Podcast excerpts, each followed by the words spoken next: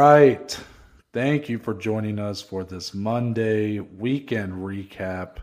We got a lot to go over today. UFC Vegas 49, Bellator 275, one full circle, Whew. PFL con- Challenger Series Week 2. One of one of us invested sixty four ninety nine into this thing. I ain't gonna tell you who. You'll have to wait and find out. Yes. And I'm sure they're feeling like a big sucker right now. and much more. But before we really get into the nitty gritty, Dominic, how are you doing on this Monday morning? I'm doing great, man. It was a really good weekend. It was jam packed from quite literally Friday morning until Saturday night. Uh, so it was a great week. Got to uh, finished out my grad school class. So I'm down to the final two classes. Got to hang out with friends and family for the fights. Uh, it was just a really good weekend, man. I'm excited to kick off the first week of March. Well, I guess this is coming out on the 28th, but you guys get it. It's going to be the first week of March this week, uh, which is crazy, but we've got big fights on the horizon. We're just getting started, heading into the springtime. Noah, how are you? I feel good. I, I watched a lot of MMA this weekend, spent a lot of money watching that MMA, betting on that MMA. Uh, this sport has me by the balls, man. And, you know, I wouldn't have it any other way, but right. sometimes you check that bank account and you just go, hmm I'm sure there was a least costly hobby than doing this podcast, yeah, but uh, yeah. um, regardless, before we really get into anything, Dominic, I want to give you a chance to remind everyone where they can follow us on social media. Yes, ladies and gentlemen, a little switcheroo here, but we got to get it out early. We got to let you guys know where to find us. You can find me personally on Twitter, on Instagram at Diesely14. You can find the podcast on Twitter, on Instagram at BAJ underscore podcast. Come interact and engage with us. Is it? It's underscore MMA podcast. Right? Wait, what did I say? You said underscore podcast. Oh yeah, BAJ underscore MMA podcast. Sorry. As for me, you can find me on Twitter or Instagram at ntbaker underscore. If you go to the link in my bio on either of those, it'll take you to a link tree, which will present you with a list of links to all the platforms the podcast on, along with those social media platforms. So that includes, but is not limited to, the Twitter, the Instagram, the YouTube channel, and Spotify, Google, and Apple Podcast. It's all on there. There's also a couple links for today's sponsor, Anchor. Shout out to them. Of course. But now let's get into it, Dominic. We start with UFC Vegas 49. In our headlining bout, Islam Makhachev mm. gets the first round TKO of Bobby Green. I'm not even sure Bobby Green landed a shot. Yeah. And you know, it's it doesn't feel much different than the Dan Hooker bout, truth be told. It felt very much like the same type of bout. Islam immediately gets the takedown. Um, his opponent basically struggles to on the bottom, and then eventually Islam gets either the submission in the Hooker fight here. He uh, uses the ground and pound to put him away. Some nasty hammer fist that felt like it was a bit of a statement there at the yeah. end. So, your thoughts on the fight? And I guess, you know, how do you feel about each guy as they move forward from the spout? I mean, what other way could it have went? Truthfully, I mean, we kind of all had this suspicion of at least what Islam was going to do. It was more so a matter, and I remember asking before the fight started, how long before this fight takes place on the ground? How long is Bobby going to last? And that's not even a slight to Bobby. I mean, this guy came in on four, 10 days' notice when he accepted the fight um, and got in here and he just tried his best. He went toe for toe, but at the end of the day, Islam does this to not only a guy on short notice, but he does it to his last 10 opponents, man. The last four via finish. He's an absolute savage. He's an animal, and he is, in fact, next for that title shot. No, it was it was just a flawless performance. Uh, he went out there. He was on the feet a little longer than I expected early, which I was like, mm, I mean, if you're going to take chances, probably not the guy to do it with Bobby Green. But when he got him up to the cage and got the takedown, it was just the beginning of the end, man. So what a performance for Islam. He just solidifies a spot there as a title challenger. For Bobby Green, there's absolutely no negative takeaways for me. I mean, again, when you come in on short notice against a guy like Islam, you only have so many expectations to live up to. Um, and he's just so humble in defeat, man. His post fight uh, interviews are always so great. He's an amazing guy because he got paid. I think yes, and it was an amazing platform for him. They did uh, showcase him a lot going into the fight with promos and whatnot. He deserves it. He's paid his dues in the UFC, and rightfully so now to get his first main event slot. Hopefully, he can get another one down the line. with an actual training camp. But for now, Islam Makhachev owns the night. Yeah, I can't say I walked away going uh, feeling like Bobby Green should get another main event spot after this. I feel like, you know, get another victory or two, and then he'll be right there again. I saw a lot of people throwing out him versus Brad Riddell yeah, as a potential fight. fight. It's a really good fight. Seems like Brad Riddell's getting matched up against everybody yeah. knocking on the door for top 15, but rightfully so.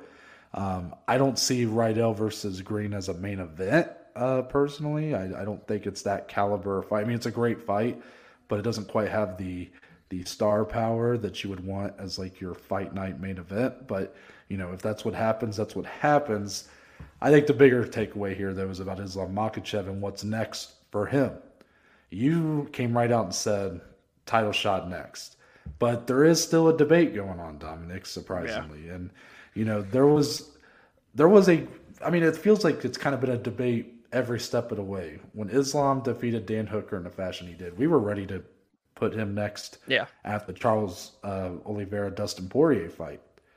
Then the next week, Justin Gaethje has our fight of the year for 2021 yeah. with Michael Chandler, and we said, well, maybe Justin Gaethje yeah. should get the title shot. Yeah. But it was with the caveat that Islam could probably just wait even for the next right. one. Well, instead, Islam takes a fight with Beneil Dariush. Dariush falls out. In steps Bobby Green, and he dominates him in the same fashion he did Dan Hooker. I say he gets a title fight next, but the the other side of the debate as well. Look at the level of competition he's beating. It's not his best win up to this day is Dan Hooker, and that's like the number eight ranked guy in the world. Not exactly the resume to get you a title fight, but I say in this situation, Justin Gaethje is definitely getting the next. I mean, I think that's pretty much all but confirmed. Yeah. So Islam Makhachev can't exactly help the fact that he's lost bouts with Rafael dos Anjos. Exactly. And now Beneil Dariush. I mean, he was in those fights. Yes, I know. I think one time out of the three times that RDA and him were supposed to fight, I believe it was Islam that pulled out. But I mean, the other two times it's RDA, which no slight to those guys for pulling out. I mean, it's you're injured, you got COVID, whatever it might be. You got to do what you got to do. But he was in that bout like ready to go, his opponent didn't make it. We shouldn't hold that against him. Because he got he stayed on the card both times yes. now. Gets replacement opponents. Dan Hooker, a great opponent, even on one month notice, makes him look like less than a top ten caliber fighter. And then Bobby Green here, who had everything to gain from this matchup, and he disposed of him easily. Clearly, he should be the next guy, in my opinion. Yes, thank you very much. I mean, I couldn't have put it any better. It's not to his detriment. He's done everything you can ask a fighter to do to earn a title fight. He's fighting people regardless of who it is. He doesn't care who it is because he's just going to go out and he's going to win. Hence, a 10 fight win streak, which is, I think, tied for the, it's like the second most in the UFC. There's a 15 from Kamaru and then three guys that have won 10 straight Volk, Oliveira and now Islam Makhachev. So he's now joined Elite Company. He's been sitting here waiting forever. He just added another notch to his resume.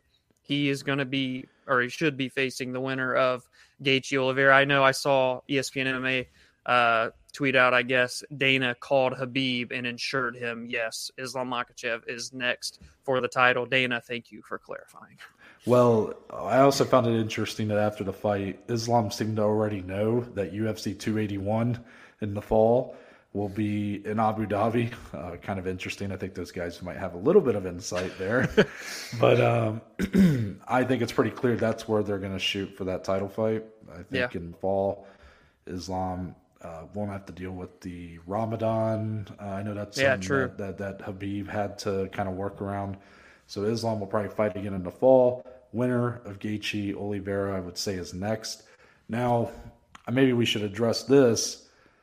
At Bellator, we had Conor McGregor in the crowd, and mm-hmm. he seemed to be in a very good mood. He he, he did very energetic. He was there from the first fight to the main event, which you know a lot yeah. of people in his position probably wouldn't do. So good on him.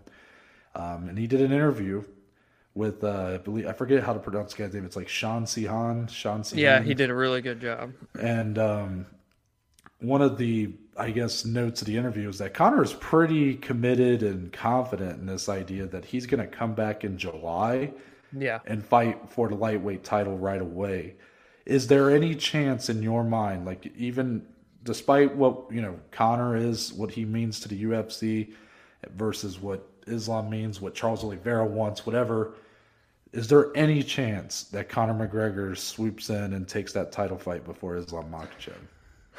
There's always a chance because you know money talks and the pay per view buys talk. Uh, but man, I as an MMA fan, a hardcore fan, this would just be a gut punch, a ball punch, a ball kick. I mean, everything under the sun. It would just be uh, horrendous if that were to be the case. If I'm being honest, I know even Conor was saying, "Hey, Charles, maybe you just wait two extra months and you can just welcome me back anyways for a title." I'm like, dude, Conor, Conor, calm down, man, calm down. This division, whether he likes it or not, it's moving on without him. That's how it works in the fight game. And so, yes, he's always going to be relevant and he's always going to have his name in the hat for a title fight. Uh, chances of him passing Islam up, I'm going to say zero. I don't think the UFC will do it. I think as much as they love Conor, they even Dana himself is probably thinking this is not going to be a good look if we throw him right in for a title fight. Uh, I don't even know the last time Conor's won a fight. It feels like it's been so long. It was March or January, January of 2020. 2020. So um, yeah, and we know his record in the lightweight division as well. So I'm not on board with it. Um, when Conor returns, it's going to be big regardless. But to me, no, it won't be for a title fight. I agree. I think that a lot of people are very concerned about it, and I don't necessarily think they should be. Now I get it, you know, Conor, the biggest star in the UFC's history, and with the kind of pay per views, the kind of eyeballs that he brings in, you can never quite count him out. I think all he has to do is win one fight, and then he's going to be there. I, I mean, do agree all, with that, but I don't think the, if if he were to be put into it, and I know this is maybe hyperbole, this this might come off like I'm, you know, just talking in the moment and that it's fresh and whatnot. It would be the most undeserved title shot ever given, especially if Islam were healthy and able to fight.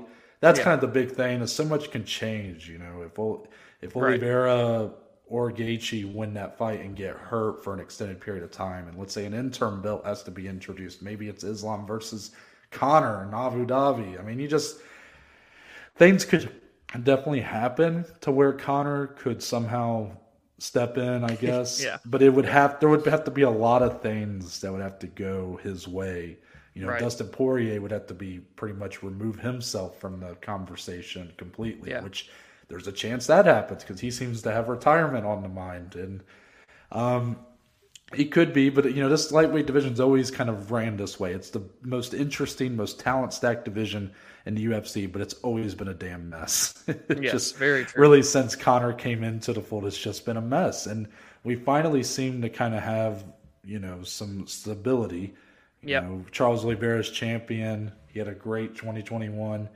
Looking to continue that run in 2022 against a very valid number one contender, Justin Gaethje, but when Conor comes back, it could shake things up again. I just don't think it's going to shake things up in that way. yeah, I surely if, hope not. If Islam's available, he's getting it next. Like, there's no way that Conor comes in and takes that title fight. I just don't believe that. Yeah, I agree. Now, I guess we can talk about another fight from this uh, main card the Ooh. the the people's main event, the the the the co-main, the rightful co-main event of this card saw two very promising lightweight prospects go head to head. Arman Tsarukyan, however, made it look easy as well. One way traffic, mm. vicious elbows as he gets the TKO over Joel Alvarez. A minute 57 seconds in round two. Now, Dominic, I know we were both very excited about this fight. Um, give me your thoughts. Was this the fight that you were expecting? And then, second question what's next for Arman Tsarukyan with a performance like that? Yeah, so I was clearly very excited in the group chat. I said how horny I was, in fact, for this fight. I told you guys on I told you guys on Friday he's the horniest man in Ohio. He's getting exactly. horny for some man on man action and yeah, that's you know? that's right. But uh, boy, did it just not deliver in that way. But what a performance from Arman uh, Tsarukyan start to finish. You said it best one way traffic. No, I, I, love that so much. I put it in the tweet that we sent out because that's exactly what it was from start to finish. His grappling was on another level. His ground and pound was vicious, as it says in the title. That elbow that cut uh, Joel right here, I've never really seen it cut it, that was a weird spot to have a cut because when he would stand, it's not going to get in his eye. But when he's on his back, which he was the whole fight, it's going to be all over his eyes, which is not what you want in a fight. Um, but man, it was just a matter of time once that second round started. Uh, Tsarukyan got the takedown within the first like 15 seconds, and I knew it was going to be over shortly. So, what a performance! The best, personally, I think, of his career in the UFC. He's won five in a row. He's five and one uh, in this division in his UFC career. Uh, I mean, he's he's going to be right there amongst those guys uh, in the top 10. I think he rightfully deserves someone in the top 10 next. It was truly the performance. If you're a believer in Tsarukyan, which we are, and but we're also believers in all these other guys in 10 through 15. But this performance right here was a really just a statement made and a welcome. Uh, he's not going to be welcome to the top 10, but your next fight, Arman, should be top 10 without a doubt. Yeah, with this win, uh, the lightweight division, man, is just. It's. Mm Mm. Like obviously, this fight didn't do much for Joel Alvarez, even though we still think he has some potential. Yeah. But for Arman, Arman Tsarukyan to dispose of him in the fashion he did, his only loss is to Islam Makhachev in the UFC. yeah, yeah, and and you know he pretty much has dominated everybody else. Obviously, this was his toughest task here, but to do that in the fashion he did, I mean, how can you not say this guy is probably a top ten talent right now? Right he needs a chance to prove that. Now it's going to be hard because you know, like Dan Hooker's going down to featherweight, so maybe he's going to get removed from the rankings, and yeah, you know, Michael Chandler, Tony Ferguson is likely being matched up. But you know, a fight with like Gregor Gillespie, I mean, I think that's hmm. a masterful fight. Yeah. I'm pretty sure maybe at one point you even called for a fight like that, and I said I didn't want it for Gregor because it just didn't feel yeah. quite earned yet. Well, I mean, you can't really say that now, and Gregor Gillespie's been a little unactive over the last couple years, a little less active, I should say, than he has, uh, than you would like him to be as a yeah. guy that's in the top ten or right outside the top ten. I can't remember where he's at, but overall, Tsarukyan is deserving of a at least ranked fighter in his next matchup. You know, I know Joel Alvarez kind of was on the bubble there, but it just seems like stop stop treating this guy like he's less than what he is. I mean, he's really a top 10 talent who's just needs an opportunity to push him that far up. And um, I mean, the Delvos were nasty. You can't, mm. we can't push, we can't keep that same uh, narrative alive that he's somehow a decision fighter who can't no. finish anybody. His last two fights, he's finished both of his opponents with strikes. Yeah, yeah. He's the real deal. Yeah, and I, I actually I want to get your thought real quick before we move on. Um, I had to go. You know, Uncle Chael, he was tweeting and he was busy last night, and he threw out. He always throws out just random shit because I don't know if he realizes like other fights that are like in the works in the back end and stuff. But I love the guy. I have to bring this up. He said, "Tsarukyan versus Michael Chandler. How does that fight play out?" And I'm like, huh. Now I don't think that should be next by any means, but man, in the future, like that is a potential matchup, and that's pretty fun matchup. It was one that's kind of random because you i mean chandler is a guy that is great with his grappling he's a phenomenal wrestler but he usually has been standing up especially in his ufc career but for chael to throw that out i just wanted to get your thoughts on it quickly noah um, I think down the road it could become a very realistic fight. I just don't think there is a chance in hell that yeah. Michael Chandler accepts that fight right now.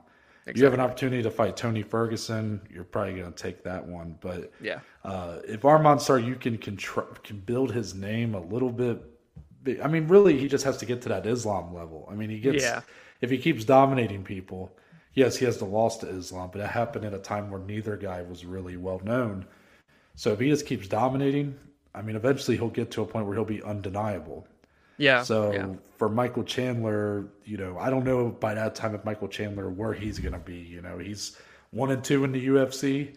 So even though he's looked damn good even in defeat, if you keep losing, eventually he's just going to kind of fall out of that mix. You know, it would be a lot like us. Um, in a way, it would almost feel like matchmaking someone to fight Ben Askren back in 2017, thinking he's going to be around for a couple years, and yeah, he only had three fights in the UFC and he was done. Right. So um, for Michael Chandler, I, I I'm not confident we'll ever see that fight. I really just think that enough will shake up that it's just not going to happen, but it's interesting. Yeah, I'm and not, and it has. Oh, go, go ahead. I was just gonna say, you know, it has to be said. or there's something to be said for the fact that you know Tsarukyan's only loss is to Islam Makhachev, but right now it looks like down the road these guys could have a collision course for where their rematch could very well be in a title fight and be a very very massive fight. Well, apparently the it was offered for Arman Tsarukyan to step into the main event instead of mm. having Bobby Green, and he turned it down, saying he needed more time, which I don't blame him at all. Yeah. Especially considering the fact he has a loss already. If you had two losses, even in, if the one had that caveat of ten days notice, it would be hard to really put those two together in the future, even if they were both deserving of a of a third fight. You know. Yeah, that's interesting. I didn't know that. Uh, we're going to move on from UFC Vegas 49, but there was one piece of news that really came out of this card that was a pretty big deal, Dominic. And yeah, uh, that was because Glover Teixeira, the current light heavyweight champion, was in attendance and he spoke with Combate and confirmed that his title defense versus Yuri Prochazka, that was supposed to be at UFC 274, has been pushed back one month to UFC 275 in June. And I think, uh, you know, whatever this the, the card's not happening in Brazil like we were yeah. hoping for. So Glover not too upset by it. He's just like, you know, I don't know why, but it is what it is. So I guess less of a talking point is that that fight itself got moved because it's still a great fight. Looking forward to it. Yada yada yada. However, Dominic, yes. this leaves I mean, really, this card as of now is still waiting for a lot of fights to be added to it. I so I decided to look. I, I went and I was like, okay, let's look at what fights are confirmed or verbally or signed, whatever. What fights are on this card right now that you know they took this fight off? So I was thinking there must be another fight in there that's like a rightful co-main event. Yeah. Well, there really isn't right now. Uh, actually, I have it pulled up here. The, the the three biggest fights outside of this title fight you're looking at are Joe Lauzon versus Donald, Donald Cerrone, Brandon Royval versus Matt Schnell, and Shogun Rua versus OSP, which we'll be talking yeah. about in a minute. Both so, of them, yeah. um, none of those are co-main event. None of those, none of those might even be main card fights for all we know. Yeah. So in your mind, when you saw that this move was taking place, was there any reason you could think of that why that might happen? Um, is it just simply that that June card needs a main event, or is this to open up a pretty big co-main spot here in May?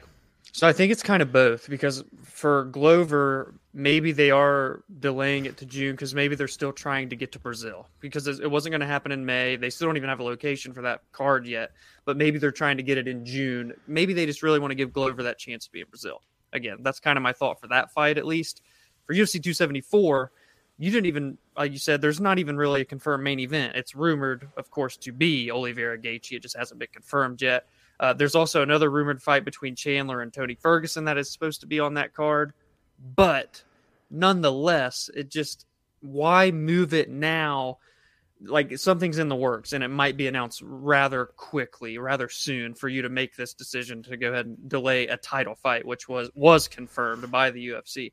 So, uh, you know, I threw it out in our group chat again last night, and I'm going to keep nailing this fight until the cows come home, until it comes to fruition. I need to see Dustin Poirier versus Nate Diaz in a five round main event or co-main event. If it's if there's a title fight on that card, it would be a co-main slot, obviously, because uh, I just it's a fight that makes too much sense. I still feel it's a miss that we're not seeing it this coming Saturday at UFC 272. Apparently, they just can't get the deal done with contracts. I'd say it's more so on Nate's side because it's his last fight on his contract. I need to see that fight. If that's paired underneath of Oliveira Gaethje. That is such a sick card. If you also throw Ferguson uh, versus Chandler on there, then we're really talking a big fight for me. I don't really know. That's just what I want to see happen, Noah. Yeah, and again, I, I, I think the rumor right now, based off what Ariel Helwani's been saying, is that August is looking like the time frame for that Nate Diaz versus Dustin Poirier fight. But you have to wonder, you move a title fight to the next month and like okay maybe it's because you don't have a headliner for that month but i mean is that really what it is right now? Because i mean it's a little ways away. Yeah yeah we have a lot of titles that haven't been defended in a minute i mean we're still waiting for like rose namajunas Carla Esparza to potentially be announced mm-hmm. um, obviously pena versus nunes 2 isn't going to happen until probably you know August September time frame. Um, there's just there's a lot of fights. You know, we're waiting to hear about Usman versus uh, Leon Edwards Leon. too. Yeah. Uh, there's just I mean, there's a lot of fights that kind of feel like they could be coming. So I'm a little surprised that you jump that it almost feels like you're jumping the gun to move that fight, which that's fine. Yeah. You can do that. But there must be a reason for, for this card at UFC 274. There needs to be a reason why they felt comfortable to remove one of the title fights. You know, there needs to be something replacing that that is at least close to that caliber of a title yeah. fight. And I can't think of another fight that would fit that, but Nate Diaz, Dustin Poirier. Right. Now, I'm still not confident that that's going to get put on that card, but I think that's what the UFC might be wanting to do right now. Could I could end up? I mean, Michael Chandler, Tony Ferguson's not a bad co-main event either. That could be a lot of fun, but yeah, you definitely, it definitely would feel less than a title fight. While I mean, Nate Diaz, Dustin Poirier feels like a main event that's being put yeah. in a co-main spot. So I think there's a lot to come with this, but obviously there's a lot of fights that still need to be added to that card. I mean, you know, we there still are. got a couple months before it's you know to go live, but I expect something big here soon. Yeah, I think it will be soon. Yeah. Mm-hmm. Now we can move on to Bellator 275. This happened Friday. Uh, the card was a brisk couple hours, and it was fun. yeah. I mean, it, it really kind of flew by. But in the main event, for that middleweight title that was kind of a big point for this weekend across the other promotions, Bellator 1 FC. Gegard Mousasi does it again in the first round, puts mm. away Austin Vanderford via TKO, a minute 25 seconds of round number one. Dominic, what went right for Gegard here and what went wrong for Mr. Van Zant? Uh, everything and everything the answer to both questions. Uh, came out, was very patient, and he was precise. And when he landed, it hurt. And Vanderford came out with a game plan. I don't even know if it was in his game plan, but I don't know if the moment was just too bright for him, maybe. But he came out and did not fight his fight. He was willing to stand openly and trade with Mousasi. And we said in our preview leading in, the stand up leads toward Mousasi. I mean, it's just how it is. So uh, for him to go out and stand and trade uh, clearly was not the right idea. He was getting wobbled. He panicked in and shot for a takedown. Uh, very unbeknownst to how he usually would set up his takedowns. Gegard stuffs it, and his ground and pound to finish the fight was absolutely uh, brutal, to be honest. Uh, Van Zant or I, I just said Van Zant because it's on the thing. Vanderford turtled up quickly, and uh, Mousasi put him away. The veteran expertise. He wasn't going to let off once he saw the opportunity to pounce. Uh, it was a great performance from Gegard. Austin Vanderford was undefeated. It was his biggest fight to date.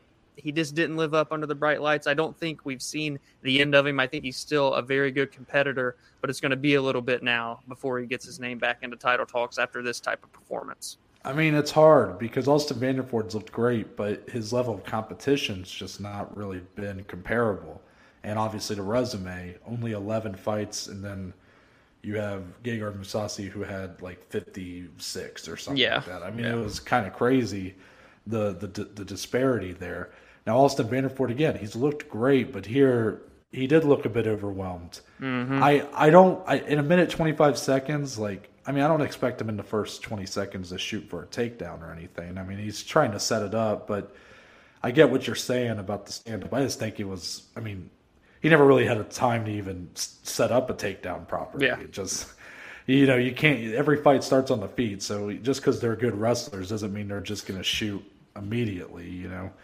But um, it, it was clear that Gegard's uh, strikes were very calculated. They were very accurate.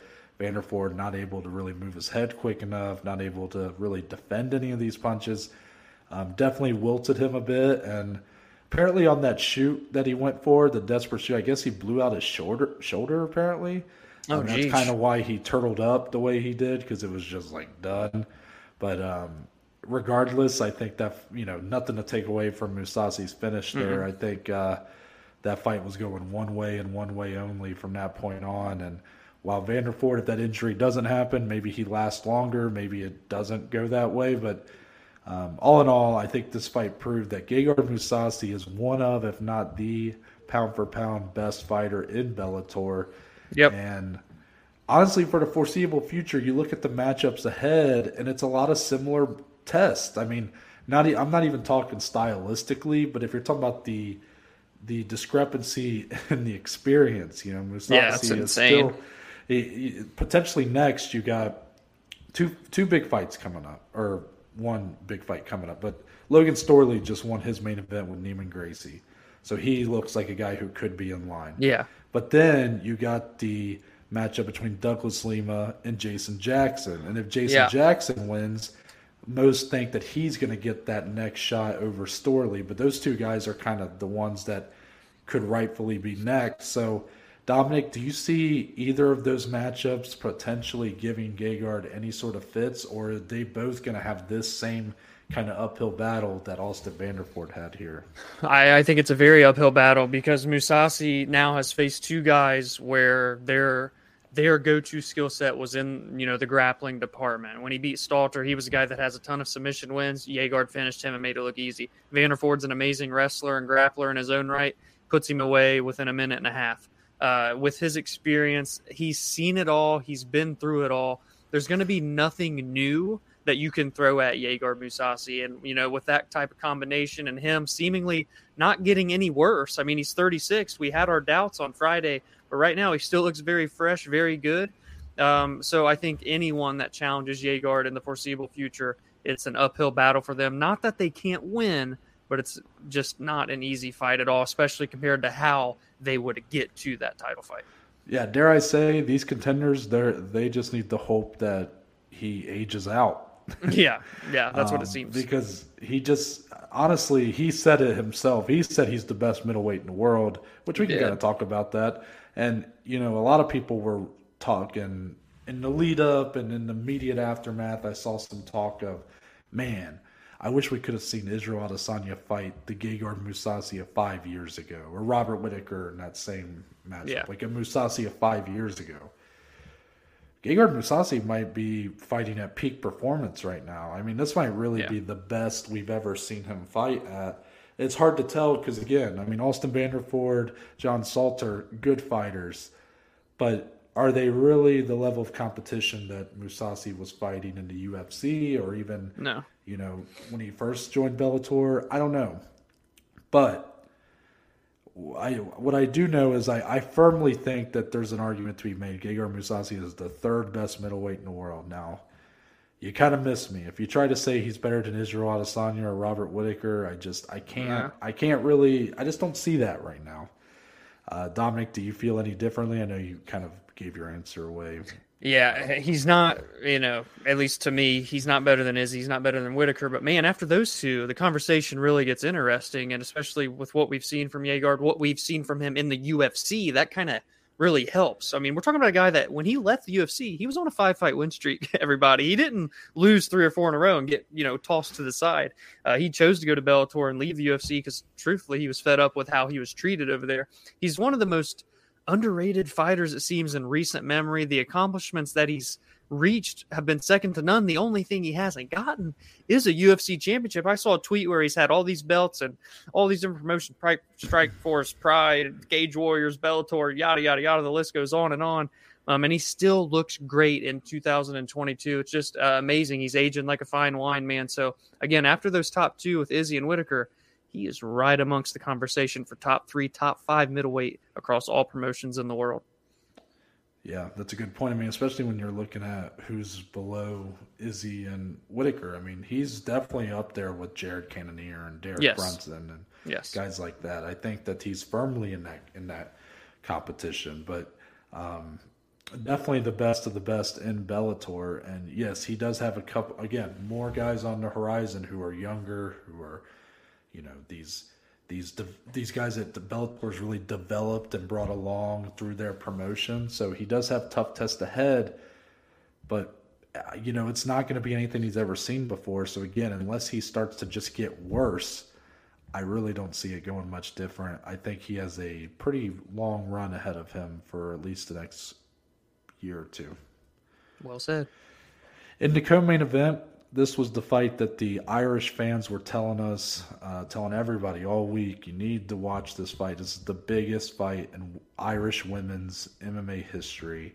Sinead Kavanagh, Leah McCourt, they go to distance, and Sinead Kavanagh gets to win via unanimous decision. Obviously, a lot more to be said about this fight, but Dominic, first up, did the fight live up to those expectations, those lofty expectations that the Irish fans were putting on it?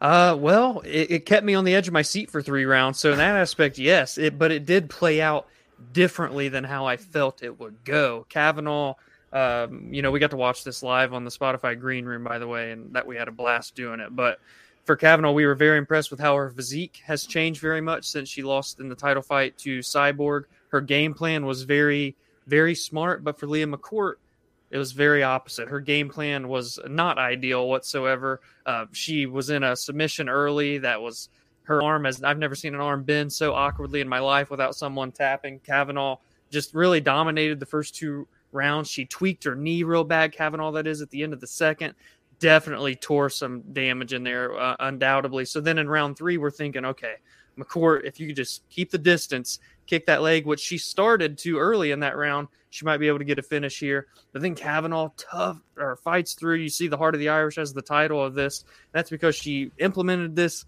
strength. She pushed McCourt up against the cage and was able to get her back down again in the third round, despite you know that ligament damage in her knee. And uh, so it was just a lot of heart seen from both of these women. A fight it played out a lot differently than I expected, but it kept me engaged all the way through for 15 minutes. I had a lot of fun watching this fight, and it felt big, you know, for those women, for the people there in Ireland. It, it got the attention it deserved.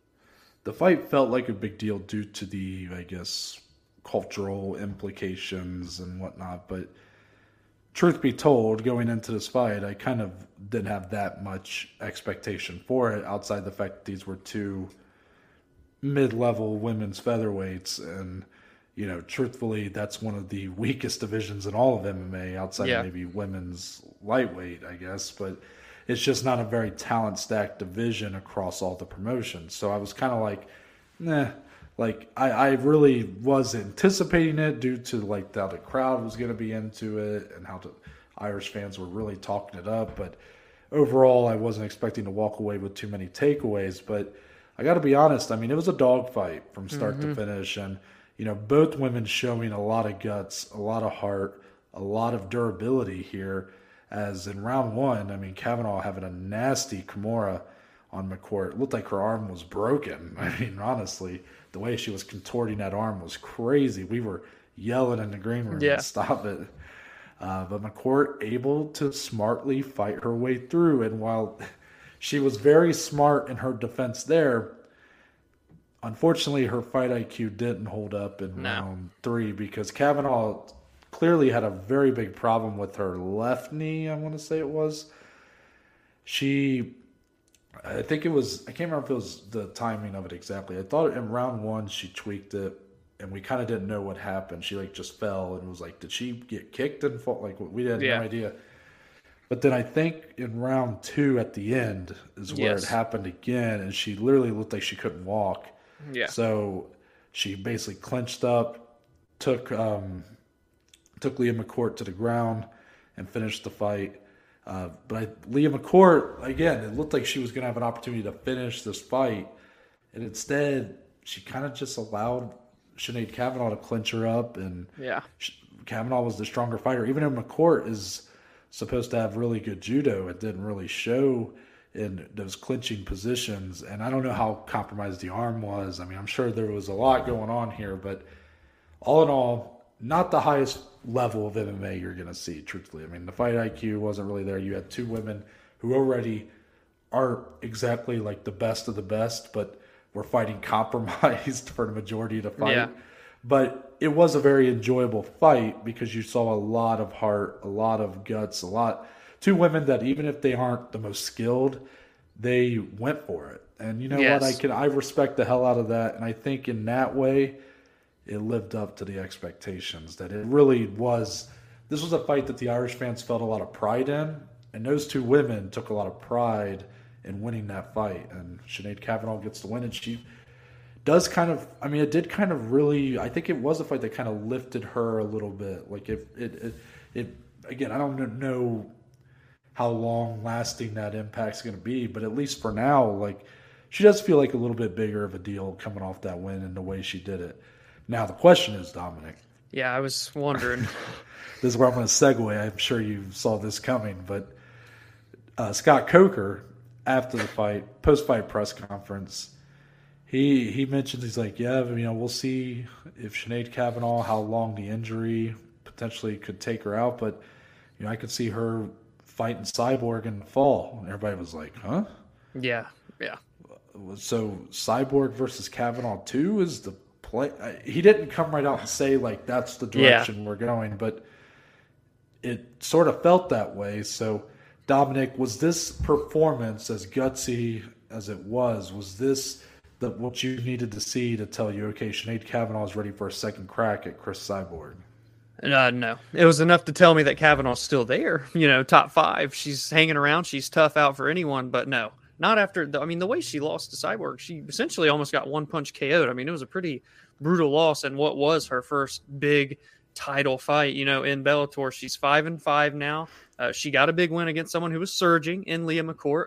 All power to her, but you need maybe one or two, definitely one more before you can get back in there with Cyborg, in my opinion. And it's just like, wh- what are we doing here? Like the things I, they matched make, they put Cat Zingano on a card next month. Like um, it's not even on the main card, or it might be now, but either way, it's against number seven. It doesn't make much sense when Cat and Cris Cyborg were literally tweeting, "Hey, when you want to do this? Want to do it in? You want to do it on this card?" Um, so they don't do that. But now you're talking about putting Kavanagh back in. What is what? What are we? What was Cyborg just not going to fight again until the fall? Like, what is the thing here? Because we called for okay. The reason they did the Zingano kind of one off over here is because they're going to bring in Kayla Harrison. They want to make this super fight happen in the you know the spring or the summer maybe things went south on Friday with Scott Coker and Kayla Harrison. He's like, well, we don't have anything other anything else planned. Let's put Kavanagh back in for a rematch. Uh, I don't agree with it. Hopefully that's not the case. And it's no slight to Kavanagh. She just didn't earn another title shot based off of this win, in my opinion.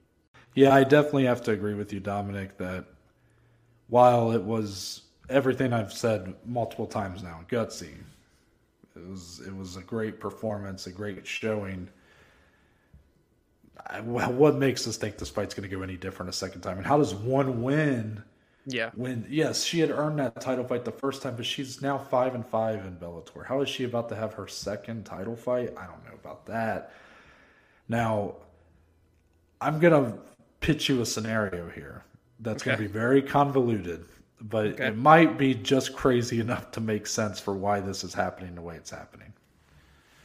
So, we heard Bellator came in with that 11th hour offer to Kayla Harrison, and now it's kind of up in the air. Is Kayla Harrison going to go with the PFL or Bellator? It seems down to those two.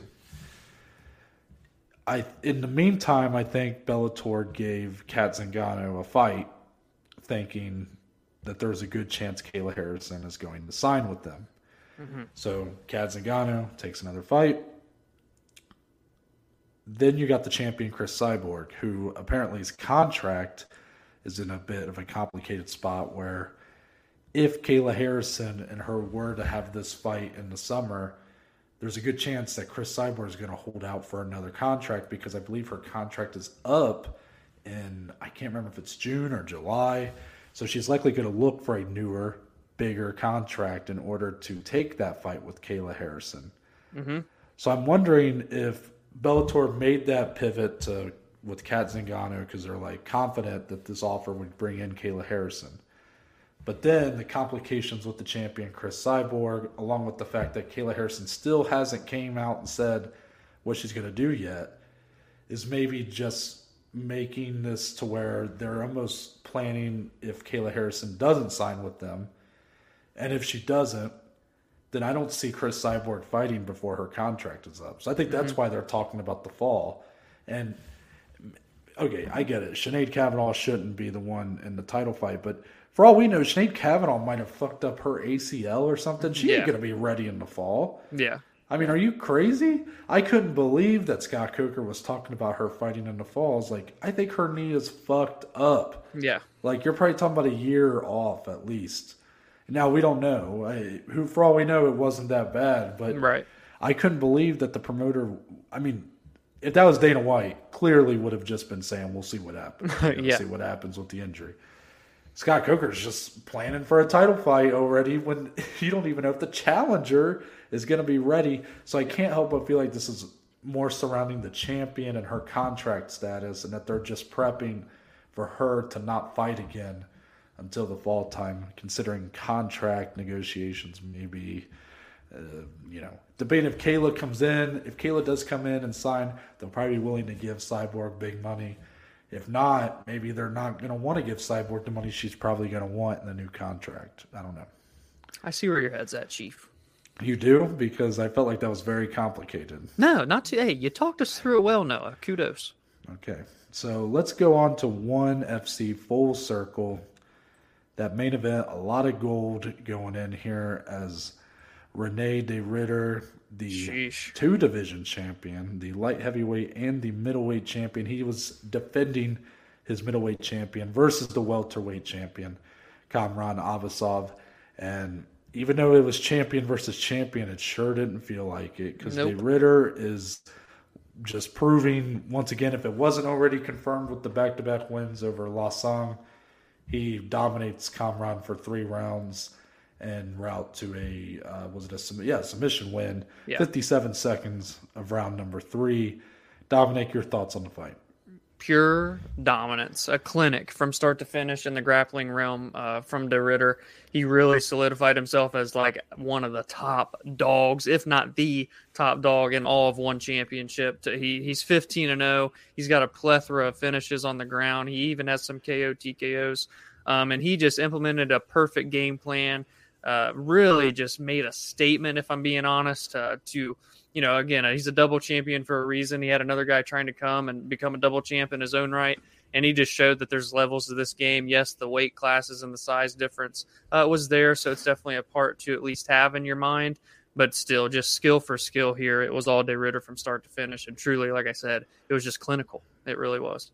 Yeah, you could see it in Kamran's eyes, like in round two. Again, he tried the tap at the end of round two, yeah. but the bell had rang. Yeah. So then you, when he came out there for round three, I mean, it was over. I mean, he was. I mean, I'm not gonna say like he quit, but I'm just saying he looked like he didn't want to be in there anymore. Yeah. He was mentally out of that fight, physically out of that fight, dominated.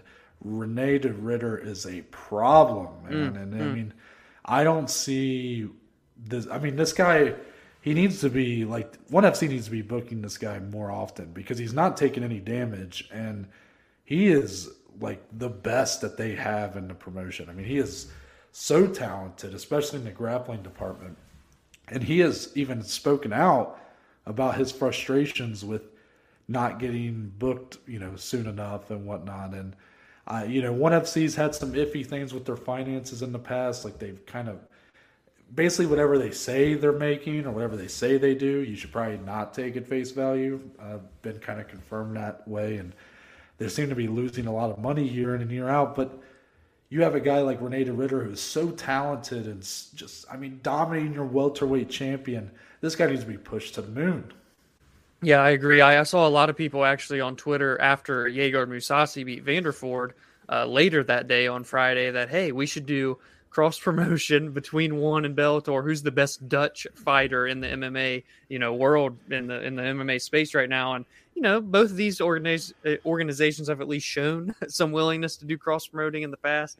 Again, I don't think it's going to happen, but it's at least something fun that would be interesting for both guys. And it just kind of tells you too how highly people are holding not only De Ridder uh, in regards with that 15 and 0 record, but as we already talked about, how good Gegard Mousasi still is. I mean, I'd be. I know a lot, a lot, of people are interested in Gegard versus Adesanya, but Gegard versus De Ridder is mm-hmm. that is a fight that I would pay a lot of money to see. Yeah, and I mean, yeah, sure, maybe it is playing for bronze in some people's eyes if you're playing for that third best in the world, but man, those two guys are just unbelievable right now. And yeah. the, we got to showcase both of them on a Friday, so you really got to kind of compare the two, and they're so technically different. you know, De Ridder is very much, he is very committed and very opportunistic with his takedowns and his wrestling. Gegard Mousasi is a much more well rounded fighter, but he he tends to be such a threat on the feet, and if you do take him to the ground, it's not going to be so easy because he's got very very good there too. It's it's it's not as easy as it sounds. So for for De Ridder here, I mean, this all but just was a stamp confirmed best fighter in one FC. Loved it. Um, now we're going to move on to the PFL Challenger Series. Week, Week two. two, the welterweights on display. Dominic, as I mentioned on the top, one of us spent sixty four ninety nine on the for the Fubo TV specifically for the PFL Challenger Series. Uh, I'm the one that's got the egg on my face. Yes, I'm the one who who spent the sixty four ninety nine. Look, I, I couldn't help myself. You know, it's just you. MMA's on. You gotta you gotta find a way to watch it. I guess it's But- in your blood. Yeah. yeah, you know, but overall, Dominic, week two, what was your biggest takeaway from the PFL Challenger Series? the biggest takeaway has to be that in week two they already went away from their whole spiel in week one and that was giving two contracts yes one was a developmental deal much like how we've seen with dana white's contender series except for theirs they kind of will monitor them but they'll have them in like an lfa or something this one i know you kind of mentioned I don't know. I don't know what it is. I just I mostly guessed. I have no idea. yeah so i don't know if the pfl is going to still kind of have an umbrella over uh, which, which one was the one that got the developmental again Uh, Chris Mixon. Okay, so Mixon gets the developmental contract, so not the straight up, hey, you're in the PFL. So are they gonna put him on like prelim cards for some of their like regular season events that they do? Are they gonna umbrella him and keep him in these LFAs, these cage furies, so on and so forth? I don't know. Uh, but he did have a very good performance. I know his knockout was vicious. His combination was very crisp, very fast, very precise uh, when he put away Nathan Pierce in the second round. So I'm not opposed to him getting an opportunity again at the end of the day, the PFL is number three here domestically behind the UFC and Bellator. So they are still trying to not only get older talent that have big names already, but they are trying to mold younger guys as well. So I'm, I'm fine with a developmental type deal here. I'm okay when the UFC does it typically.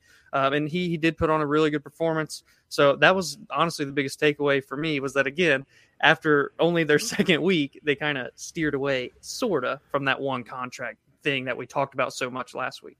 Yeah, the more of the holes of this concept are kind of shown through already. So this is why I said I have egg on my face. I mean, I, I like I, you spend that much money on the PFL Challenger Series, you're gonna get burnt no matter what. But you know, I'm just. my point is, um, there was just a lot more things about like the fights themselves were pretty fun. I mean, everything, every fight ended via finish. Yeah. I mean, I mean, those, the third fight was a bit brutal. The eye injury was disgusting, but we'll talk about that, I'm sure, here in a minute. But uh, more from a from a from a concept, you know, I'm kind of looking at this now, and I'm just like wondering, PF to the PFL, the people in charge, what is the point here? Because it's very clear what it should be bring in top prospects, give them a platform to showcase their skills, right? Yep. Contender Series has been great for that. It's been way better than what the. It's essentially been the replacement for the Ultimate Fighter, which I know is still around, but nobody watches the Ultimate Fighter anymore. So now they watch the Contender Series, and that's where guys mm-hmm. get that platform. They get that showcase. You get those contracts, and then you end up on. I mean, all these cards that the UFC have are have a lot of eyes on them usually. So Yep. Um, it's been really good for the UFC to have that. But for the PFL, I'm not quite seeing the value yet because you put it on Fubo TV. And at first, week one, I was I gave it the benefit of the doubt because I they streamed the first episode on MMA Junkies YouTube channel. And also you would get a one week free trial of Fubo. But then week two on, it's just going to be on the Fubo Sports Network, and I'm like, okay, so who's really getting like these guys aren't really getting a platform here? And maybe this is just a starting point. It's the only maybe it was the only place offering them a decent deal to host these fights on their network. But if the whole point is like trying to bring more eyes to these prospects that you want to build up, nobody's who has Fubo TV. I don't think Right. many people do. Right. Um, I'm now one of them. But Yes. and my buddy Kevin is a, a big investor in Fubo. Yeah. But, um, truthfully, like that's a big strike. That's a big red flag right there. Like you're not really getting more eyes on your product or on these fighters. And then back to back weeks, I'm questioning the decision making here of who's getting these contracts. And I'll explain why. Last week, I can't even remember the guy's name who got it last week, but he had that great, you know, flying knee Yeah. knockout. And that was a great highlight reel for an otherwise kind of uneventful night of fights. You know, the other fights were kind of iffy. That that was like the big standout moment. But clearly, clearly, your main event, and now I'm forgetting his name, the LFA double champion, Josh Silveira, mm-hmm. he was clearly like the most, the best, most like the prize prospect of those four fights. And he had a dominant showing, but it was like just not the best fight in the world. So he didn't even get brought to the final two uh, because I guess the celebrity panel select the final two, and then the celebrity panel has a vote. The fans have a vote. If they line up, that person gets a contract. If they don't, Ray Sefo gets to decide who gets a contract. So you miss out on Josh Silveira, who's gonna probably get signed by Bellator to UFC like immediately. That guy Yeah. is a stud. And then this week, Jarrah Al Silawi, who was the in the main event, he's the one that got the like full contract. Good decision there. He's the uh, Brave CF champion or the former Brave CF champion. That's a pretty big promotion in the regional circuit, but he's going to be in the 2022 season. Good on him. But then you got Carlos Leal down there, who's another LFA champion, who had a round one 56 second finish of Corey Cuppy, who I know is he was one of the weaker fighters on this card, but like clearly Carlos Leal should have been given a contract. Yeah. Like that guy is another really good prospect. But instead, the final two is Al Silawi and Chris Mixon. And yes, Chris Mixon had some really good combinations in his fight. But with that win, I believe he's only two and one or three and one now professionally. Very green. Yeah. So very green. So that's why yes, a developmental deal is good for him. But this kind of makes me think this whole concept where you're doing one division on this night is just flawed because not all prospects are created equally. So mm-hmm. you do one division each night, and it's like, okay, well, the best welterweight on here is either Al Silawi or Carlos Leal in terms of like who the best prospect is right now. And like one of those guys doesn't get the contract on a night you give out two, it feels Yeah. like you're just not giving the right guys the opportunities. What the one thing about the contender series is they mix up who's on the card. It's not just one division. It's yeah, it's all over the place. it's all over the place. So, yes, if you took out every fight in that last season of the contender series that was in the welterweight division, I'm sure there might have been a guy who got a contract who I would put below a guy who didn't get a contract. But it doesn't feel that way because you spread them out throughout the season. yeah. Here, it's just I don't understand really what this what what's going on here. And and then I mean, you get the contract to Al Silawi, and then Ray Sefo pulls a move that would make a young Dana White back in 2005 bring a tear to his eye, Yeah. where he decides that we're going to give Chris Mixon a contract too, and um, you know, not quite enough, not you know, nobody really there, so nobody there wasn't the ovation that we got Yeah, for yeah. Stephan Bonnar and Forrest Griffin, but I just again, it was a fine watch. I sat there and watched it, but I just went, "What is really the point? Like, what's going on here?" Right. And the celebrity panel's starting to annoy me a bit. I mean, Tyron Woodley is the only guy of the three who probably should be there, and he's the one that's the least interested in being there. While Yeah. you got uh, Ray Lewis and uh, Jeremy Piven, who i like both those. I mean, Ray Lewis, Hall of Fame linebacker. Um, Jeremy Piven, he's an actor that was in the show Entourage, which I love that show. But and both seem to be fans of MMA. But the problem is that they keep trying to force them to like talk about the technical side Yeah. of the. They just don't really. It's it's kind of like us talking about the technical side of sport. We've never trained in MMA. We don't we don't know that stuff, uh, and they just kind of don't really get it when they're talking about it. And you know, they both seem to be invested in being there. But again, I mean, Jeremy Piven's not even there. He's being Skyped in the whole time. Yeah, He's not even yeah. there. But I know Ray Lewis is like a, an investor, I believe, or someone Mm-hmm. in the product. So it's just, I just walked away going like, what are we doing here? Like, what is this? What, what's going on? This, I'm not seeing where anybody is gaining anything from this show. Right. But I can't deny that like I'm still gonna keep watching. I paid the fucking money for it. yeah, you're already in, you know. Yeah, next week is women's lightweight, which I am so interested to see how that's gonna go. And I and I don't and I and I thought the celebrity panel was supposed to be like a revolving door of celebrities. So Yeah. is next week gonna be three different people? I don't know. I guess I'll have to tune in to find out. They're they're But- really leaving you on the edge of your seat, aren't they? yeah, I mean, I'm ranting about something that I kind of like. It's just so flawed. And for PFL, who have prided themselves on doing things different from the UFC, Yeah. from all the promotions, they try to Yeah. they try to think outside the box more than your average promotion. Here, they're missing the mark. They're like kind of they're doing things different as into a detriment of itself, and that Right. just it's such a shame because this really could be very beneficial for them. But I will just say, Jarrah Al Silawi looked fantastic. Got a, a not a flying knee KO, but a neo a neo a KO to the Yeah. face with his knee, and he looked fantastic, and he deserved that contract. Uh, Chris Mixon again looked really good. I'm not opposed to him getting a developmental deal. I think the PFL needs to really wonder if like this whole one contract and episode thing is going to be.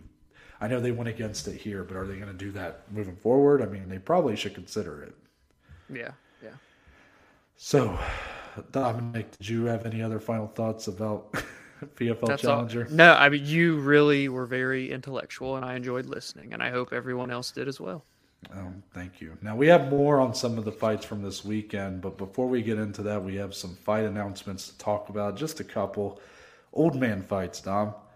Yeah. It's been a it's been an interesting debate in the community for a while. We've had our back and forths on old man fights. Well, one FC and the UFC decided that they both wanted to put an old man fight on, and uh, one X, which is coming March 26th, we'll see two Japanese MMA legends in Shinya Aoki and Yoshihiro Akiyama.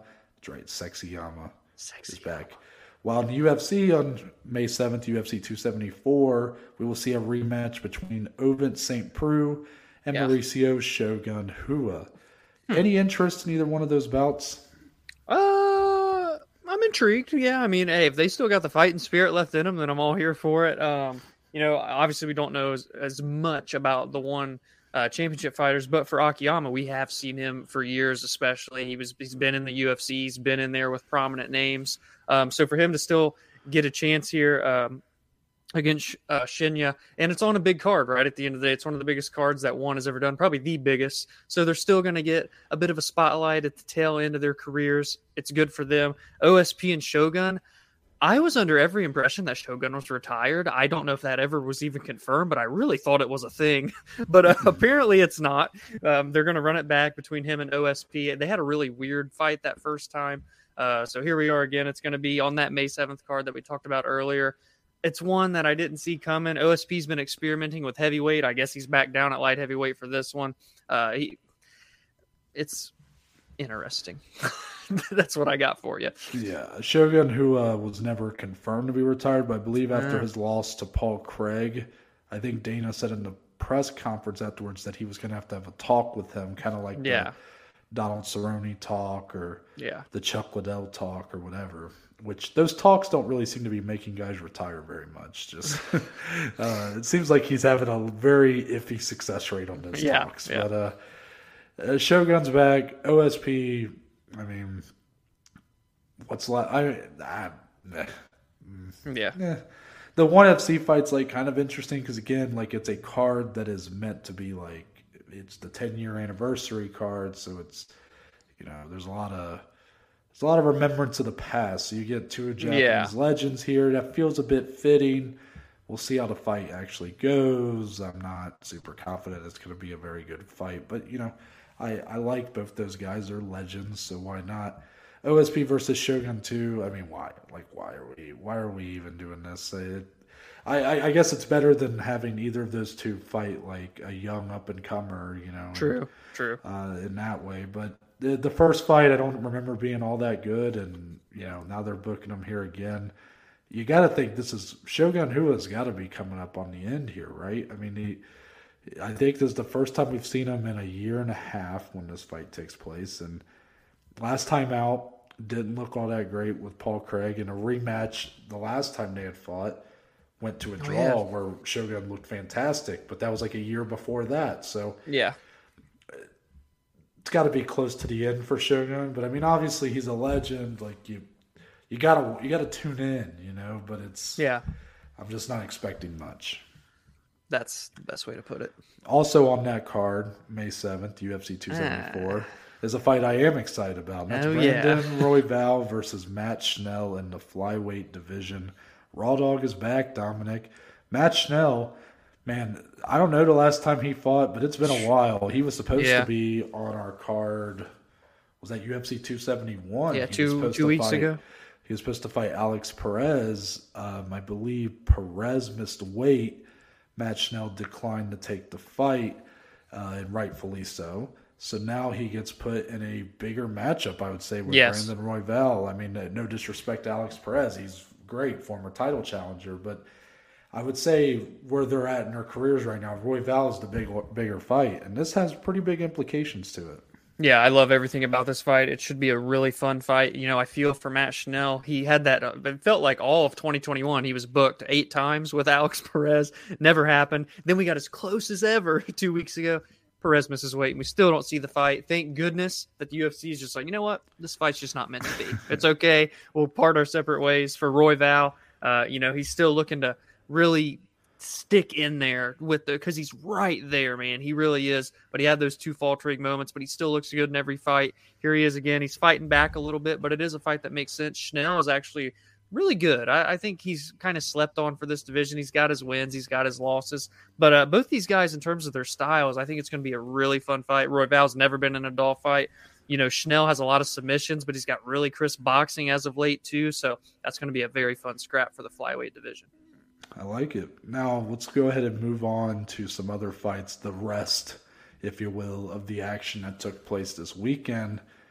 Back to UFC Vegas 49, a big topic of the night was judging, Dominic, and two fights on our main card.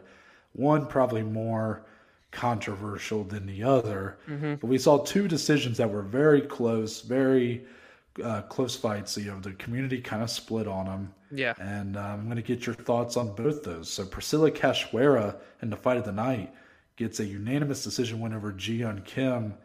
And then the opener of our main card saw Armen Petrosyan get a split decision win over Gregory Rodriguez. Did you see the fight the same way as the judges here, or were you in, just give your thoughts on both fights and kind of both uh, judges' decisions? Yeah, first and foremost, both fights badass. I mean, but either one could have had fight of the night, and I wouldn't. You wouldn't have heard me complain about either one. Uh, they were both very good fights. Petrosyan Rodriguez. Rodriguez really had a lot of big moments. It felt like in that fight, uh, but Petrosyan was constantly moving, constantly landing shots. Uh, he's he's almost got finished twice. He had he was one. He was in like the uh, Sulu I don't even- stretch. yeah, his knees all the way back behind his neck and shit. I, I my whole body would break if I tried to do that with me. Uh, but he escaped that. He was in a rear naked choke, I believe, and escaped that one. Round three, round three in both of these fights was absolutely insane. And truthfully, probably it came down to round three. Did those submission attempts? Did those submission attempts happen in round two or round One three? one of them happened in round three. I don't know if both did. I thought they both happened in round three. I'm pretty sure. That's Yeah. when he threw the head kick that busted Yes. up Petrosyan's nose. Okay, It was. Oh. Uh, But yeah, again, this is the round threes were insane. The judging, I'm trying. So for Kim and Cachoeira, this is where you and I really differed a lot too. So Mhm. I did score it for Kim rounds two and round three. her output was insane. Her volume was insane. She was landing more accurately.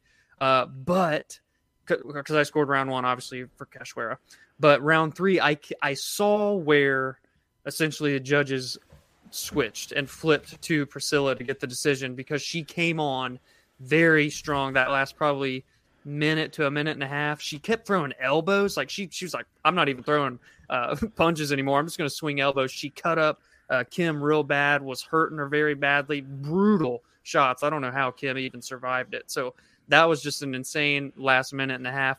I was shocked that it was unanimous, however, due to that output. I know she uh, Kim nearly doubled Cachoeira in terms of like strikes landed.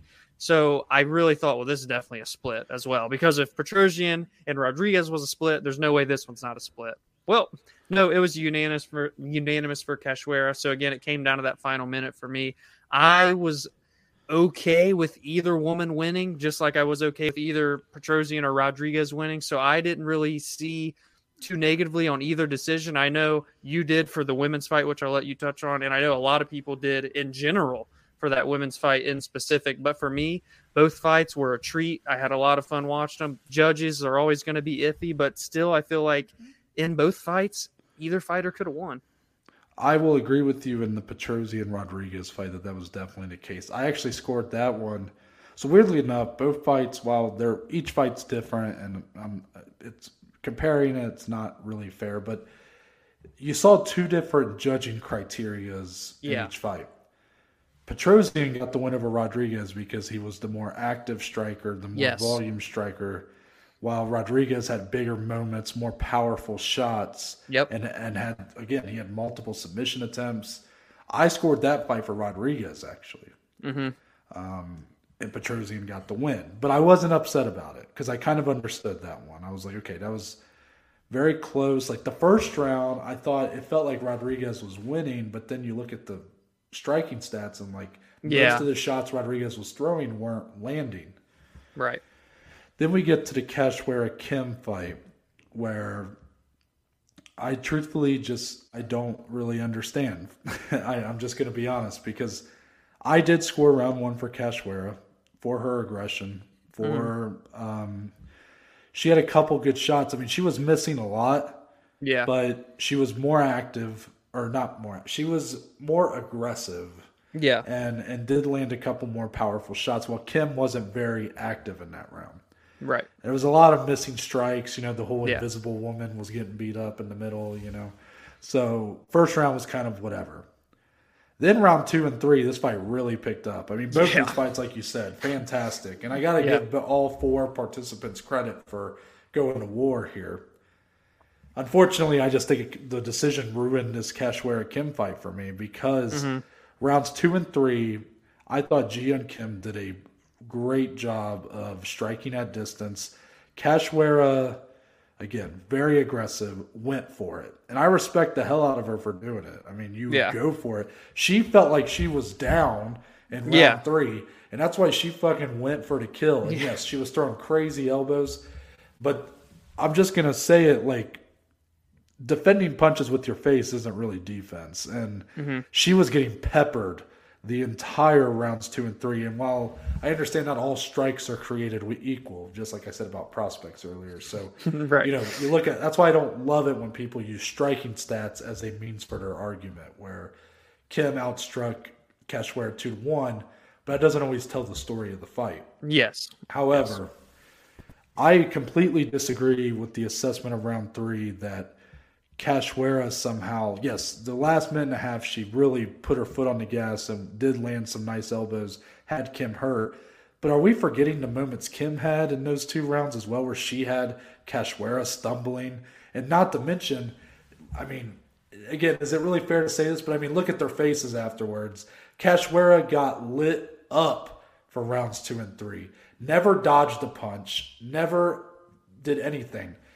I think that people bought too much into the moment. It was an exciting moment. Cachoeira really fighting back in that last minute and a half. But guys, this isn't a Hollywood movie. You don't score a fight by someone, how much heart someone shows or or how aggressive someone is. Ji Yeon Kim dominated this fight in rounds two and three. And she was a clear winner. I I think it's crazy to give Priscila Cachoeira this fight. Crazy. I think there is a better argument for 30-27 Ji Yeon Kim than 29-28 Cachoeira. Hmm. I I can't believe it. I was shocked at this fight, and I'm gonna even I'm gonna throw the word out there, Dom. I'm gonna do it. This is rare. This is rare. People. I never say this. This was a robbery by all intents and purposes. This was a robbery.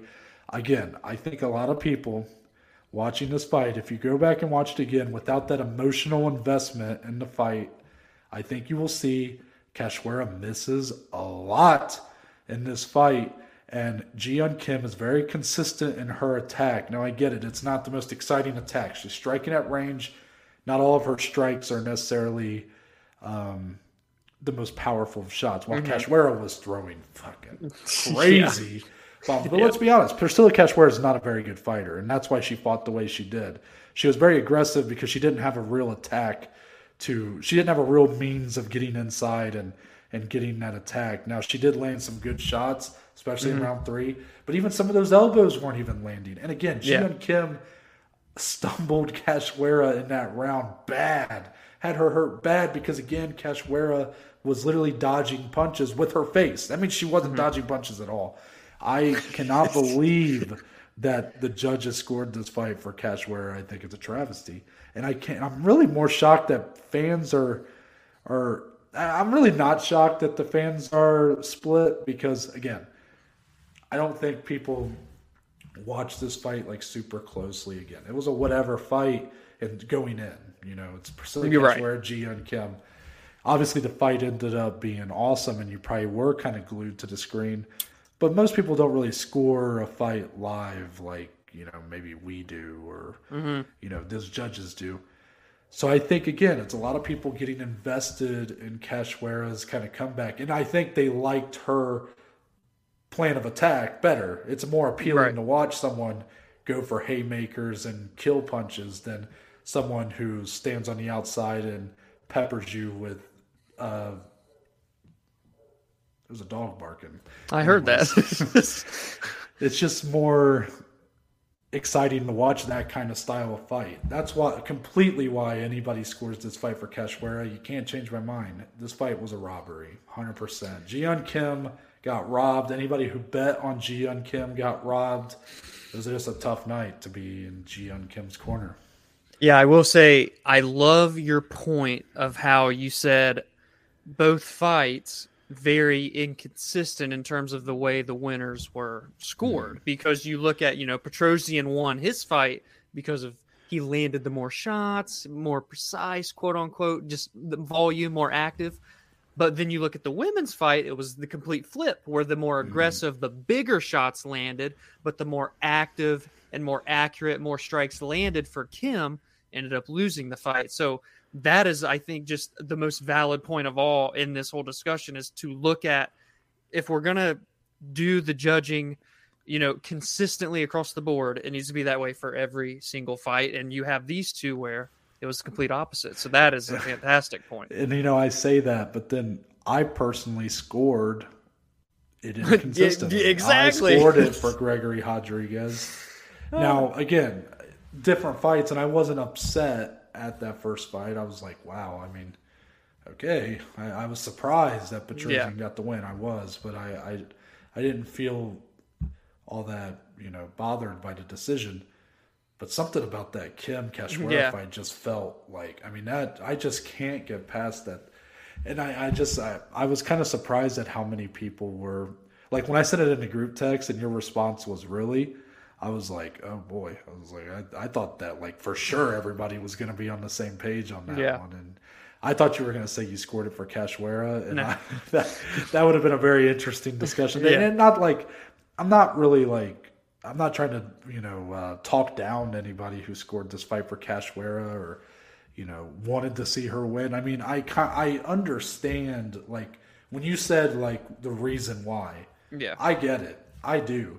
I just don't think you should have people in that position who are capable of being swung in the direction by that moment. Like again, mm-hmm. it was a moment people really buying into it, but I don't think that's not how you should judge a fight. So for fans at home saying they feel like like that's fine, whatever. They say they don't actually our opinions don't really matter. So but the three judges to all three scored that fight for Cachoeira, and I know you're like, I'm surprised it was unanimous. It doesn't matter because if yeah. two of the three judges scored for Cachoeira, still loses. That's two, yeah. that's two too many in my opinion.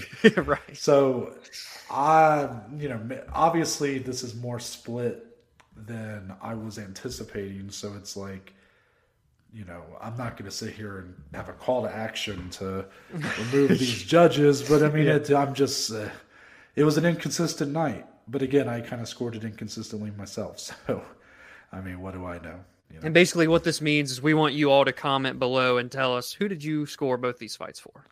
I mean, I think it it definitely makes me rethink, and we'll probably talk about this on Friday for the nosebleeds. Definitely makes me second guess betting on a winner by decision. I mean, yeah. I picked I picked Andrei Arlovsky to win by decision, and that was a split. Yeah, and Jared Vanderaa had no business winning that fight and some yeah. judge scored it for him. You know, it's just stuff like that. It definitely makes me second guess that moving forward, but you know, luckily I did not do that here, so I that did not add to the anger. But you know, not the best betting night in general, so maybe that didn't help anything. Anyways, let's talk about some things, some bright spots on this card. Yeah. We ended our prelims, Dominic, with Ignacio Bahamondes, the 24 year old prospect, getting the submission win over Rong yeah. yeah. who's also only 21 years old. Uh, also rocking the pink hair. I thought it looked really nice there. It did cage. look good, didn't it? Yeah. Uh, he got that submission in round three, a minute 40 seconds in. I believe it was a Bravo choke. So, mm-hmm. Dominic, Bahamondes, the striking specialist, the guy who had one of the KOs of the year last year, gets a submission win. What are your thoughts on him? The first submission win of his entire career, Noah, and what a moment for him. It was a really it was his fight from start to finish. He looked really good, very composed, was landing very mm-hmm. precisely, very accurately. Rongzhu, known to be more of a an aggressor, and he just couldn't really click it in this fight. Truthfully, Bahamondes was just one step ahead the whole time. Uh, in round three, Rongzhu had to go balls to the wall and try and get a finish. It ended up being to his detriment. Uh, Bahamondes was able to capitalize on an opening and pull off that very impressive submission. Uh, so a great performance by the young 24 year old coming off of you know the biggest moment of his career last year now he gets it again. He makes it two wins in a row. Uh, at only 24 years old, 6'3, tied for the biggest man in the lightweight division with Joel Alvarez, who was also on this card. Um, but yeah, he got the job done and he looked damn good doing it. It was a very impressive performance. And for Rongzhu, 21 years old, he's one and two in the UFC. Uh, there's still potential there, but this night belonged to Baja Bahamondes. And as of now, the ceiling, I believe, is a bit higher for Baja Bahamondes as well. Yeah, Rongzhu needs to move up. He's only 21 years old and he's already struggling to make lightweight. It's only going to get harder as he gets. Yeah, what older, was it? Four so pounds? You said? I think it was five, or yeah, or I guess four because he was 160 pounds. yeah, 156. Four pounds over. He he needs to just go up. It's it's mm-hmm. it's not going to get any easier as he gets older. He's 21 years old and he can't make 155 pounds. You're just not a 155 pounder. That's just uh, right that's the story there. But yes, Ignacio Bahamondes looked fantastic. Moving on from that, Terrance McKinney mm, getting mm. the submission win over Fares Ziam. A lot of submissions on this card. And uh, also in the first round, two minutes, 11 seconds in, we knew going into this fight how explosive that uh, Terrance McKinney could be. Uh, if you just go to his Wikipedia page or his Sherdog page, you can see that. All yeah. these first round finishes Obviously, we'd only seen seven seconds of him in the UFC if you don't count the contender series where he actually lost via knockout. Um, I believe that was the Sean Woodson, I want to say. So, you know, interesting. He's a stud, there. too. Yeah, yeah. yeah. But so much as that, just a glance at the guy's history, you tell you yeah. how good he can be. And, you know, it might tell you a different story than what this fight really showed. Um, I think he's gotten a lot of credit for his knockout power, which is very, very powerful, very explosive, very fast. But Dominic, his background really is in the wrestling and in that ground game. And that showed here. And I was surprised that he was able to do it so seamlessly against such a a defensively sound fighter as Fares Ziam, which I thought it was great matchmaking. I really did. Even yeah. though McKinney kind of ran through him here and made it look easy. Ziam is, while not exactly put it together all offensively, I think. I think he still has some work to do there. Defensively, he's been a very sound fighter. And you're going against this guy that just shoots out of a rocket and is immediately like looking for a finish in round one. Right. And Terrance McKinney gets it done again. Funny moment uh, on the broadcast where Michael Bisping said that Ziam was fine in the choke. He said he's fine. He's Yeah. go out here, Yeah. and then he just tapped immediately. So Yeah. that was kind of funny. There was a couple moments like that for Bisping. It was uh, kind of a iffy night, on- at least in that way, where he kind of said something. Then a couple moments later, it was like the other thing came true. So Yeah. it was kind of tough there. But Terrance McKinney looking like another stud prospect for his lightweight division, Dom. Yeah, I mean, there it is right there. Another prospect for 155. It, this weight class is so stacked and it just continues to uh, add talent to it. Terrance McKinney, this was like a performance you wanted to see, though, because what seven seconds show us? We know you got the power, right? We know that, but we got to see your full game. And to for him to not, this fight really didn't even take place on the feet because he missed the shot. And then He it went, was a yeah, weird. he went for a, a left hand that kind of whiffed. And Yeah. he just sort of like fell. yeah. And then they kind of, I don't know. he was there like over top of It was a bit of a, sp- it was a bit of a sprawl. And Yeah. McKinney ended up on top. and it was seamless from there on out on the ground. He really got to show that skill set down there. Um, and all 12 wins that he has now are via finish. Uh, 11 out of 12 in the first round. This guy is exciting on the feet. He's exciting on the ground and a legitimate now prospect for this lightweight division, 2 0 in the UFC. Speaking of prospects, we move back to Bellator 275, Dominic, and the younger brother of Zabit, Kasan Magomedsharipov, at just 21 years old, is now 3 and 0, I believe, in Bellator. He gets the decision win over Jose Sanchez. I think Sanchez lasted a lot longer than people thought. But the story here, the young Magomedsharipov looking like uh, just another, just another one of these Dagestani killers, right? Yeah, I mean, and that's the thing too with him and Zabit both.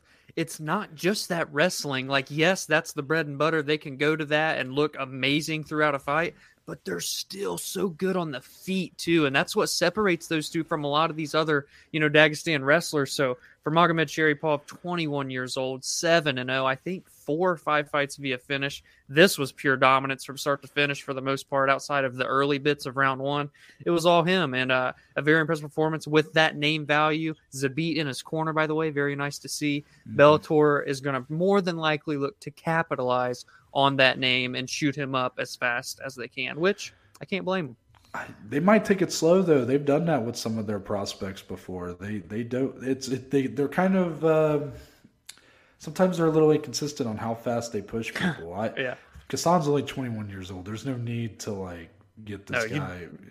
Take your time. You know, I understand here he was like a minus 1200 favorite, and you know that's that's the Bellator thing that they do a lot of times. Yeah. I don't blame them for doing it because they bring these guys in so young, so green. You got to just give them some experience before they're ready to fight the best of the best. I mean, I I believe uh, Kassan is a bantamweight, I believe. So, you know, a lot of talent in the bantamweight division in Bellator, and really bantamweight is kind of cap. It's sort of surpassing lightweight. It feels like at times as far as the most talent stacked division in all of MMA. So, Yes. no need Yeah. to push this guy too fast, but I'm glad he had a main card spot here, and I mean, didn't get a finish, but dominated the entire fight. Yep. Zabit, where, wh- what's going on, man? Come on. I know. on. We got to see him. The beard's still there. The hair's still there. He looks the same. He looks so- the same. Come on, man. Come back. Come home. Come home. Please, please. Uh, ending here with one FC full circle. Vitaly Bigdash in the trilogy fight. He gets the nod over Aung La N Sang via unanimous decision. You know, not a ton of takeaways here. It was a pretty Yeah. do- it was a pretty one sided showing, I would say, for Vitaly. And I think I had more like obviously we came into this trilogy that fans of One FC have been very invested in for a long time we came into it late. This is the first fight we got to see live of the three. I know the second fight is like this, you know, highly regarded fight in one's uh, history. Here, it wasn't that kind of fight. It did, you know, but it, at the end, you did kind of feel the moment a bit. Like it felt like the end of an era. You got the 10 year anniversary card coming up and at the end of the month. So it's like, it feels like a lot of pieces are in play for like the next era, the next Yeah. decade of one FC. Um, I don't know if you have any thoughts specifically about either of these two, but it seems like for Song, just the best days are behind him at this point. Yeah, that's what it felt like, and it was just you know to cap off that trilogy. We now have you know Bigdash uh, two to one, right? It was one to one going into that. Mm-hmm. So, and he just implemented his grappling, and you know Lasong had no answers for it really throughout the whole fight. It was fun while it was on the feet, but for the most part, like you said, uneventful. But just a nice cap off. Two veterans that have been doing it a long time. It felt right. And that's going to wrap it up for this weekend recap edition. Let us know your thoughts on all the fights that took place over the weekend. And Dominic, we got a pretty big week ahead. Oh yes, because it's yes, all dedicated. There's no, there ain't no Nothing. three, four cards. I mean, it is all UFC 272. Masvidal versus Covington. It's coming up Saturday, so we're gonna have the weekend preview for that card on Friday, uh, Thursday, excuse yeah, me. Yeah, yeah, And then Friday we're gonna have the nosebleeds for that card as well. I'm still looking for that bounce back, but Dominic's still pushing along. I'm trying. Um, also, Friday PFL Challenger Series uh, women's lightweight division. We'll talk about on the Sunday yeah. recap. Will Dominic spend the sixty four ninety nine on Fubo? I don't think so. But probably not. but uh, until then, Dominic, that's gonna wrap it up here. I'm Noah Baker. That's Dominic Slee. We're the Below Average Joe's MMA podcast, and we'll see y'all on Thursday. Damn right.